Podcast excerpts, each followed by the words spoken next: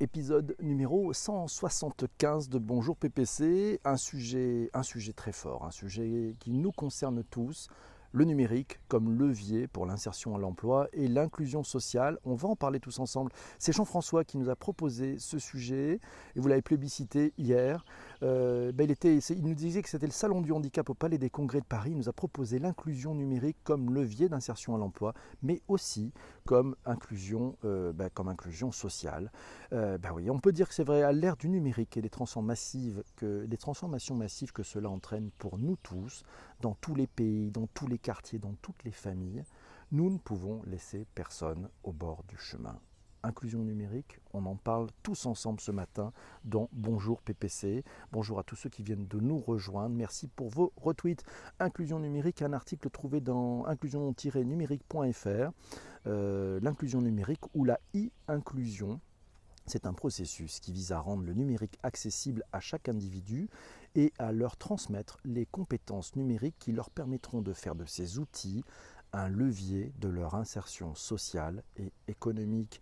L'e-inclusion n'est rien d'autre que l'inclusion sociale et économique dans une société de la connaissance. C'est le Conseil national du numérique, vous savez, le CNNUM, non, le CNUM, qui définit l'e-inclusion comme l'inclusion sociale dans une société où et une économie où le numérique joue un rôle essentiel. Le, le CNUM euh, soulève deux objectifs, la réduction des inégalités et exclusion sociale en mobilisant le numérique et le numérique comme levier de transformation individuelle et collective. E-inclusion, Wikipédia, nos amis de Wikipédia nous le signalent, l'e-inclusion ou l'inclusion numérique est un processus qui vise à rendre le numérique accessible à chaque individu et à lui transmettre les compétences numériques qui seront un levier de son inclusion sociale et économique. Ce processus, selon Wikipédia, élabore un ensemble de politiques et stratégies dans le but de mettre en place une société de l'information inclusive au bénéfice de tous et non exclusive de certains citoyens en marge. Et oui, quand on parle d'inclusion, ben, regardons aussi ce que pourrait être l'exclusion. Donc voilà, c'est son inverse, hein. c'est de faire tout en sorte pour ne laisser personne au bord de la route. Ces politiques, elles doivent être développées en comprenant et mettant en articulation les nouvelles exclusions numériques et les usages des technologies, de l'information et de la communication pour favoriser l'inclusion. Toujours selon Wikipédia, cela peut se traduire à travers l'accès aux outils informatiques, l'éducation, la formation et les apprentissages en visant l'autonomie des personnes. On apprend à pêcher, on ne pêche pas pour les autres, on leur apprend à pêcher. C'est toujours comme ça que ça marche. L'inclusion désigne donc les manières de lutter contre la fracture numérique dans un contexte de dématérialisation des services publics. Si vous ne savez pas vous servir des outils numériques, ben ça va être un peu compliqué pour trouver un job, pour pouvoir accéder aux services des impôts, à des différents services où le, gouvernement, effectivement, et l'État et les administrations se sont bien mis au numérique en proposant des services qui fonctionnent, mais faut-il encore en comprendre les, moyens d'y arriver? Inclusion sociale, c'est Jean-Emmanuel qui nous a trouvé ça dans toupi.org, euh, le dictionnaire sur l'inclusion sociale. L'inclusion sociale, elle consiste à faire en sorte que tous les enfants et adultes aient les moyens de participer en tant que membres, valorisés, respectés et contribuant à leur communauté, à leur société. Dans cet article, on apprend qu'il y a cinq qui ont été identifiées la reconnaissance valorisée, les opportunités de développement humain, l'implication et l'engagement, la proximité et le bien-être matériel. C'est trouvé sur la Laidlaw Foundation à Toronto, au Canada. Euh, voilà. Alors peut-être un point d'attention que nous signale effectivement Jérôme dans cette contribution. La définition euh, vient du Canada anglophone. Le mot communauté n'y est d'ailleurs pas la même, n'y a pas la même signification qu'en français de France. Effectivement, il a raison Jérôme, puisque selon Wikipédia en France, le terme est souvent utilisé dans les débats sur les minorités ou le communautarisme avec une connotation négative. Au Québec, l'expression de communauté culturelle est couramment utilisée sans connotation euh, négative. c'est ça qui est bien. Le sens du handicap dans notre société, Jean-Emmanuel nous a trouvé cet article dans plateformeannoncehandicap.be. Vous avez bien entendu les liens dans, de tous les articles qui sont cités. Vous trouvez ça dans vos notes d'épisode sur vos plateformes de balado diffusion. Donc c'est facile, vous allez sur l'épisode et puis vous cliquez pour plus d'informations. Et là, vous avez la liste de tous les, euh, de tous les endroits qu'on a, on a effectivement trouvé un peu de sujets. Bonjour à Delphine qui vient de nous rejoindre aussi. Et bonjour à Louisa est toujours là, Corinne Corinne de retweeter. Merci Laura qui vient de retweeter aussi. C'est facile, on est tous là ce matin, c'est bien. On est tous là à la fraîche, comme chaque matin, avec PPC, l'ami du petit déjeuner. Merci beaucoup. Alors, le sens du handicap, trouvé dans plateforme annonce handicap. On y apprend, et c'est Jean-François, c'est, Jean-Emmanuel qui nous a trouvé ça, le handicap et ses corollaires, la déficience, la différence et l'incapacité ont une image très négative et provoquent souvent un rejet dans de nombreuses sociétés tant occidentales qu'ailleurs. Si c'est un constat, ceci ne doit pas être une fatalité, pas être une fatalité, avoir conscience et comprendre les motifs de ces jugements et de ces comportements sont sans nul doute la voie vers un autre regard sur le handicap le sens du handicap dans notre société. C'était sur un site belge, mais pas mal, pas mal, pas mal. PPC me dit plus bonjour, on ne voit pas mes commentaires. Ben, je vois live, bonjour live, je viens de voir ce commentaire, je ne l'avais pas vu. Voilà, il y en a certains que je ne vois malheureusement pas. Je vous prie de m'en excuser. Euh, et oui, alors qu'est-ce qu'on qu'est-ce apprend? Quelle stratégie, quelle stratégie, quelle stratégie mettre en œuvre hein, pour euh, effectivement cette inclusion? Euh, ben, par exemple, c'est sur le site Emploi Parlons Net de Pôle Emploi. il propose quelques stratégies à mettre en œuvre pour favoriser l'inclusion, typiquement ben, pour aider les gens à ouvrir un compte en banque, faire ses courses, ses démarches administratives, apprendre l'anglais. Aujourd'hui, on ne peut presque tout faire en ligne. Mais comment fait-on quand on ne maîtrise pas les usages du numérique? Euh, Les études montrent que la formation et l'accompagnement à l'usage des outils numériques contribuent à diminuer le risque de chômage et augmente les chances de trouver un emploi. À lire sur le site emploiparlonsnet.pôle-emploi.org. Vous avez le lien dans les notes de bas d'épisode. Euh, ils sont tous là, nous dit Mamounette. C'est chouette. L'inclusion dans la société, c'est Jean-Emmanuel qui nous dit que c'est pour lui la possibilité pour chacun de trouver sa place en son sein, de l'enfant adulte, euh, de l'enfant à l'adulte, handicapé, déficient, au potentiel normal, dyslexique, autiste. Et oui, c'est bien toutes les diversités que l'on peut effectivement inclure. Euh, L'ESS et numérique, ben, c'est Isabelle qui nous a trouvé ça. Les régions en action, c'est sur le site avise.org. Euh, merci Isabelle. Les régions sont des acteurs clés du numérique, de l'économie sociale et solidaire et de la coopération entre ces deux leviers du développement du territoire. Revue de détails, ça sera sur le site avise.org. Le numérique peut créer un profond sentiment d'abandon. J'ai trouvé ça sur le site uzbekrika, euh, Ce n'est pas l'accès mais bien l'usage qui fait la différence chez les familles modestes et chez toutes les autres. Il n'y a pas une fracture, il y a des fractures et des exclusions.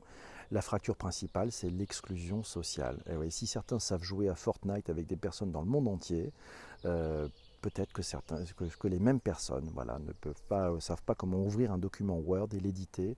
Et puis quand on les met face à ces sujets-là, ben, ils sont un peu déboussolés. Et le pire, c'est qu'ils n'osent même pas le dire. Et eh oui, c'est ça. Qui veut un café? Mamounette euh, nous offre un café. L'inclusion n'est uniquement le fait, euh, n'est pas uniquement le fait de l'économie sociale et solidaire, nous signale, nous signale effectivement notre ami Jérôme. Et oui, ben, il a bien raison. Effectivement, c'est pas, c'est pas limitatif. Bien entendu, l'inclusion, au contraire, c'est un truc beaucoup plus large. La jeunesse est-elle oubliée de l'inclusion numérique. Euh, on trouve ça dans un article dans leséchos.fr. On apprend que dans une société où la maîtrise de la culture, des codes, des compétences et des usages numériques conditionnent la réussite de l'insertion sociale et professionnelle de chacun, n'est-il pas urgent de recentrer les stratégies d'inclusion numérique sur la jeunesse des territoires fragiles, des quartiers populaires, des territoires ruraux, voire de l'outre-mer? Euh, On y apprend aussi que la génération, que l'on appelle à tort les digital natives, a une maîtrise du numérique bien plus inégale que ce que l'on voudrait croire et elle manifeste sa peur des intelligences artificielles, de la robotisation du travail. Inclusion numérique et égalité des chances pour tous. Et c'est ça le truc qui est en jeu. Bonjour à Rachel qui vient de nous rejoindre. L'inclusion, nous dit Corinne, c'est la richesse de la diversité et le numérique en est un vecteur essentiel. Ça, c'est de la punchline. Merci, ça peut se tweeter. Et inclusion, euh, on retrouve aussi d'ailleurs dans wikipedia.fr les conditions de l'e-inclusion. On peut reconnaître globalement, on y apprend qu'il y a quatre points fondamentaux qui conditionnent l'inclusion numérique des individus. Le premier, c'est d'avoir un accès aux outils numériques et à Internet. Le deuxième, c'est de savoir utiliser les outils numériques. Le troisième, c'est de maîtriser les outils numériques. Et enfin, quatrième point, euh, être en mesure d'avoir un regard critique. Ça aussi, c'est une des clés pour éviter de tomber dans les fake news, dans les, bulles d'information où on pourrait effectivement être un peu manipulé, être en mesure d'avoir un regard critique. C'est ce qu'on essaye de faire avec Bonjour PPC, c'est finalement un regard à plusieurs, Euh, voilà, vous êtes d'un peu partout, de toute la France, de tous les, milieux, il n'y a pas d'âge, etc. Il y a même des gens qui ont moins de 25 ans, qui ont 25 ans ici. Et oui, on essaie de le regarder ensemble et c'est aussi ce, regard critique est important. Isabelle nous signale le rôle clé de l'économie solidaire, sociale et solidaire pour lutter contre la fracture numérique. Elle nous recommande d'ailleurs une interview passionnante de Valérie Peugeot, qui est présidente de l'ASSO-VECAM. C'était sur France Inter, c'est dans l'émission Carnet de campagne voyez, du 22 mai 2019. Vous avez le lien dans les notes d'épisode. Allez écouter ce, ce, replay de cette émission de radio. C'est très intéressant. Les rôles de la culture et de l'éducation dans la transition pour une société et une économie plus inclusive sont fondamentaux. C'est Jérôme qui nous signale que notre perception des différences, le nom donné au handicap, car plus précis et plus juste que handicap, est négative. Associée à des contraintes et de l'inconfort, elle est souvent bloquante d'ailleurs. Notre regard doit nécessairement, selon Jérôme, évoluer sur cette perception pour que les choses évoluent. Le numérique peut aider à ce qui est une véritable lutte. Oui, qu'en pensez-vous? Ben oui, bien sûr, merci pour tous ces cœurs. Vous êtes magnifiques. C'est formidable, merci pour euh, vos encouragements. Les cas d'usage actuels, l'inclusion sociale numérique, c'est trois dispositifs numériques qui améliorent l'accès aux droits, on trouve ça sur journalsopenedition.org. Le projet Visiocontact euh, et l'ubiquité du service, offrir une accessibilité physique, géographique et sociale grâce au numérique.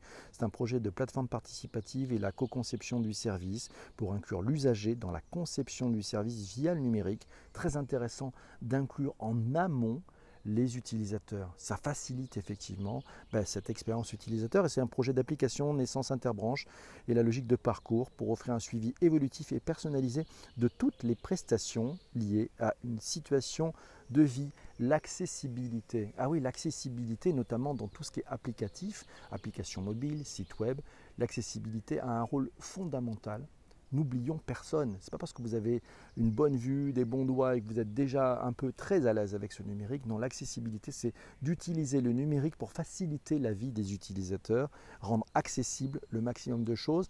Apple en a fait un vrai cheval de bataille. Et c'est peut-être pour ça que des applications sur Apple sont peut-être plus intuitives que sur d'autres plateformes. Et oui, je sais, Coffee Time pour vous tous. Merci Rachel pour avoir invité ses abonnés. L'insertion à l'emploi, le numérique est primordial, nous dit Live 660. Et oui, c'est exactement ça. Merci beaucoup. Il adore Jean-Emmanuel, le nouveau CD de bruit avec la nature inclusive dans notre quotidien. Et oui, profitons. Euh, on parle de Jean-François, il nous signale de Jean-Emmanuel, il nous signale d'ailleurs que le directeur du design et de l'inclusion d'Automatique, c'est WordPress, hein, présente son cinquième rapport design InTech avec ses équipes et des designers. C'est les tendances 2019 signalées par Jean-Emmanuel, par John Maida. On trouve ça sur biennale-design.com. Euh, voilà, c'est la présentation du rapport de John Meda à la Biennale de design de Saint-Étienne. Il présente chaque année un rapport dans le design et notamment l'inclusion dans la tech. C'est son cinquième rapport et c'est en France. Bien vu, bravo. Biennale internationale de design de Saint-Étienne 2019. Voilà, c'est le Design in Tech Report, 40 minutes avec des focus sur l'importance de la formation pour tous, les visions du futur, le travail sur l'intelligence artificielle et l'impact du design sur l'industrie et les affaires. Parlons inclusion numérique. Euh, j'ai trouvé ça sur le site orange.com on y apprend notamment que les compétences numériques sont devenues essentielles sur le marché du travail. Avoir les mêmes chances d'insertion avec l'appui du numérique euh, est un point aussi crucial. Le numérique est un formidable vecteur d'accès à l'éducation et à la formation. Et on le dit aussi sur cet article de chez Orange, les entreprises de toute taille doivent elles aussi s'adapter pour saisir de nouvelles opportunités et ne pas saisir. On y apprend aussi que la transformation digitale des entreprises concerne les salariés dans leur activité quotidienne, les métiers, les produits et l'expérience client, et qu'aussi les modes de fonctionnement et de management se retrouvent impactés à tous les niveaux de l'entreprise. Jérôme Goulard, qui est directeur responsable responsabilité sociale d'entreprise, diversité et éthique d'Orange Business Service, le signale. J'ouvre les guillemets, au-delà de la technologie, c'est l'accompagnement humain de toutes ces nouvelles technologies qui est important au sein des entreprises. Fermez les guillemets. Euh, on peut signaler aussi, eh ben, c'est Anouk euh, Deke qui nous signale que l'école 42 s'ouvre aussi aux seniors euh, et voit une croissance des candidatures féminines, mixité et moins de barrières dues à pour aller plus loin. Et oui, c'est plutôt pas mal parce que 42, c'était plutôt réservé à bah, des, je crois, des moins de, de 25 ans, quelque chose comme ça.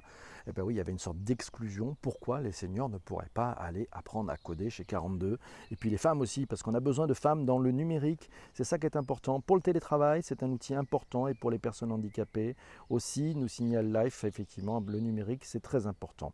La production ne se refuse rien. Ben oui, on a acheté des CD avec les oiseaux, bien entendu. Le digital et les transformations induites par les nouvelles technologies sur tous les secteurs de l'économie et les pans de notre société ouvrent de nouveaux champs des possibles pour tous à la condition de bien en comprendre les enjeux, les opportunités, mais aussi les usages, les codes et le vocabulaire. Et c'est pour ça, et c'est pour ça qu'avec toute la rédacroom, avec tout ce fameux comité éditorial, nous sommes convaincus que le digital doit être accessible à tous pour bénéficier à tous être inclusif, vous l'avez probablement compris avec ces 174 autres épisodes, c'est la mission première de Bonjour PPC. Et eh oui, pour ceux qui déboulent, qui débarquent, qui ne connaissent pas, Bonjour PPC, qu'est-ce que c'est? Ben, C'est le podcast qui a pour objectif de donner au plus grand nombre les clés pour mieux comprendre les innovations et la transformation des modèles favorisés portés par le numérique donner les clés à tous. Voilà, c'est juste la mission. Voilà, c'est comment on peut aider chacun à mieux comprendre, à pas être largué euh, dans une quand on entend un mot dans une conversation, à ne pas savoir ce dont il s'agit. Voilà, allez, on met, tout le monde à bord, tout le monde passe la barrière. Allez, hop, il n'y a plus de barrière. On va abolir la barrière, on va donner les clés pour que chacun puisse comprendre. C'est ça le sens de Bonjour PPC. L'accès au numérique à tous, c'est l'inclusion numérique. Et nous signale Shadia. Bonjour Shadia. Et c'est Louisa qui nous dit Voyons le dernier film de Ken Loach sur l'ubérisation et le précédent, moi, Daniel Blake. Et c'est des bonnes, c'est des, effectivement des bonnes références. Merci Louisa. Vive le 50% de notre société dont on ne peut pas se passer. Mais oui, mais oui, n'abandonnons pas des gens sur la route, on n'en a pas le droit, ça serait un scandale. L'inclusion en général des personnes en situation de handicap en particulier doit nécessairement être vue avec le filtre de l'économie, macroéconomie et microéconomie. C'est notre ami Jérôme qui nous signale ça. Actuellement, l'économie capitaliste n'a pas l'inclusion dans son ADN car elle est tournée vers la finance. Même si de belles initiatives sont menées, tout est destiné à développer la productivité pour générer de la croissance. Mantra, des mantras. Et Jérôme de continuer de nous dire que le critère d'efficacité sur des temps courts des moyens et ressources de production dans la part humaine est donc crucial. L'inclusion selon Jérôme, vient donc structurellement buter sur une question de coût et de délai, car l'économie inclusive a des temps beaucoup plus longs et un rendement moins élevé à court terme que l'économie financière. Cela n'empêche pas, nous signale Jérôme, les prises de conscience et les mises en place d'actions positives de plus en plus nombreuses. Et le numérique, eh ben, il va rebattre les cartes, car si l'objectif de l'économie reste le même, rien ne changera. Et eh donc il faut pouvoir rebattre les cartes. C'est là que l'entreprise a, mission, peut-être un début de réponse pour faire bouger les lignes vers plus de responsabilités sociétales et environnementales des acteurs économiques, entreprises en tête. Merci beaucoup Jérôme. Euh, c'est riche hein, ce matin, c'est vraiment riche, merci. Je bug, trop bonne journée. Allez, et vous, vous faites quoi? Bah tiens, c'est un tweet de, Gaël Bouvier qui a pris une photo hier au Salon du Handicap. Voilà. Euh, et vous, quelle entreprise inclusive êtes-vous? Il y avait trois affiches. Une qui disait il faut allier nos différences pour créer l'excellence. C'est LVMH qui signale ça.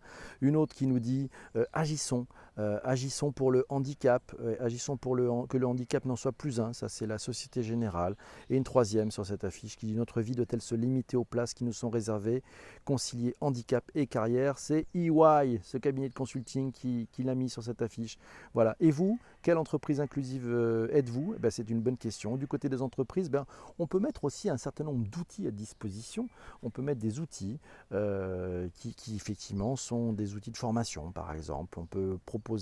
Ce qu'on peut appeler un bar IT. Vous savez, c'est un, lieu où il y a toujours euh, un ou deux informaticiens qui sont là pour aider les collègues, pour euh, dépanner quelque chose, pour une petite difficulté voilà, sur un logiciel. Allez, on, va montrer comment ça fonctionne.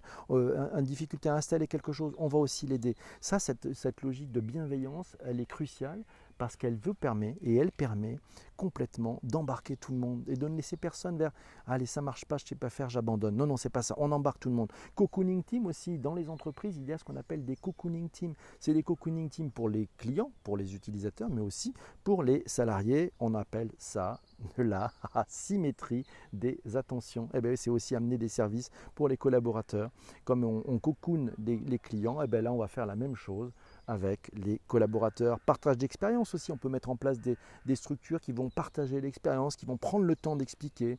On peut mettre aussi des formations par ses pairs, des formations par, certains de ses collègues, euh, qui ont effectivement des touches et des avances. Et puis il y a du reverse mentoring aussi, bah, c'est faire en sorte que les gens qui sont sachants, qui sont des sachants, puissent effectivement euh, bah, aller un petit peu plus loin. Euh, c'est Sophie Cluzel, qui est secrétaire d'État auprès du Premier ministre chargée des personnes handicapées, qui l'a tweeté. Elle annonce officiellement le lancement d'une grande consultation nationale et citoyenne sur la plateforme make.org pour associer tous les Français au renforcement de la pleine participation des personnes handicapées dans notre société. Et puis Jean-François nous signale aussi un article de Ouest France, euh, voilà, qui signale effectivement, alors vous avez euh, make.org lance une grande consultation nationale sur le handicap. Euh, make.org s'est fixé pour objectif de recueillir 500 000 réponses d'ici la fin de l'été. La plateforme en tirera des propositions qu'elle analysera et mettra à disposition de l'ensemble des acteurs de la filière du handicap pour élaborer un plan d'action inédit. Euh, voilà, pour, euh, pour, trouver les financements nécessaires aussi d'ici un an puis deux ans supplémentaires, incuber les idées puis les mettre en œuvre. Ce n'est donc pas une simple consultation, nous signale Jean-François, mais bien une mobilisation sur trois ans. Nous ne sommes pas là juste pour écouter, nous sommes là pour agir, annonce make.org. Il est grand temps de construire une société plus accueillante. Merci Jean-François, effectivement, il est grand temps. Euh, c'est Corinne qui nous dit que les entreprises par la masse ont un rôle citoyen à jouer. La poste s'y me semble-t-il. Il est grand temps, Jean-François, il a raison, de construire une société plus accueillante. Merci Jean-François. Les évolutions de la technologie numérique, euh, c'est Jérôme qui va peut-être nous amener le mot de la fin. Elles apportent euh, dans certains cas des réponses, soit en termes d'usage et d'inclusion, soit en termes d'employabilité aux situations de personnes porteuses de handicap pour les déficients visuels aidés par les interfaces vocales, pour les déficients auditifs qui peuvent travailler et converser avec le clavier. Cela devrait se renforcer selon Jérôme dans le futur avec le développement des prothèses communicantes quand les personnes en situation de handicap seront des cyborgs comme les autres Avec les questions à la clé sur l'accès aux technologies, seront-elles accessibles au plus grand nombre avec une égalité des chances? Des questions sur l'éthique par rapport à la transformation de l'humain et le droit qui est à adapter, voire probablement à réinventer. Et oui, grand bravo à vous tous mes amis, euh, c'est l'heure, hein. on, a, on a été bien, ouais, on a, ça, vous inspire, l'inclusion numérique? Je vous conseille d'aller revoir, réécouter un autre podcast, et après on redort, si tu veux, euh, d'un autre podcast qui, était sur l'électronisme. on, avait on avait enregistré ça tous ensemble sur Bonjour PPC. Voilà, on va, on va, quel épisode riche ce matin. Merci Laura, ouais, extrêmement riche. Merci à, Jean-François de nous avoir proposé cet épisode. Merci à Jérôme, à Corinne, à Isabelle, à Jean-François, à Jean-Emmanuel, notamment d'avoir bah, d'avoir participé aussi à ce contenu. Merci à vous tous d'avoir été là. Merci, euh, c'est fabuleux. Je vais vous, on va finir l'enregistrement de cet épisode et puis on va se retrouver tous ensemble pour choisir le sujet de demain et comme ça on l'aura pour le prochain podcast. Amis du podcast, on se retrouve très très vite pour un prochain épisode de Bonjour PPC.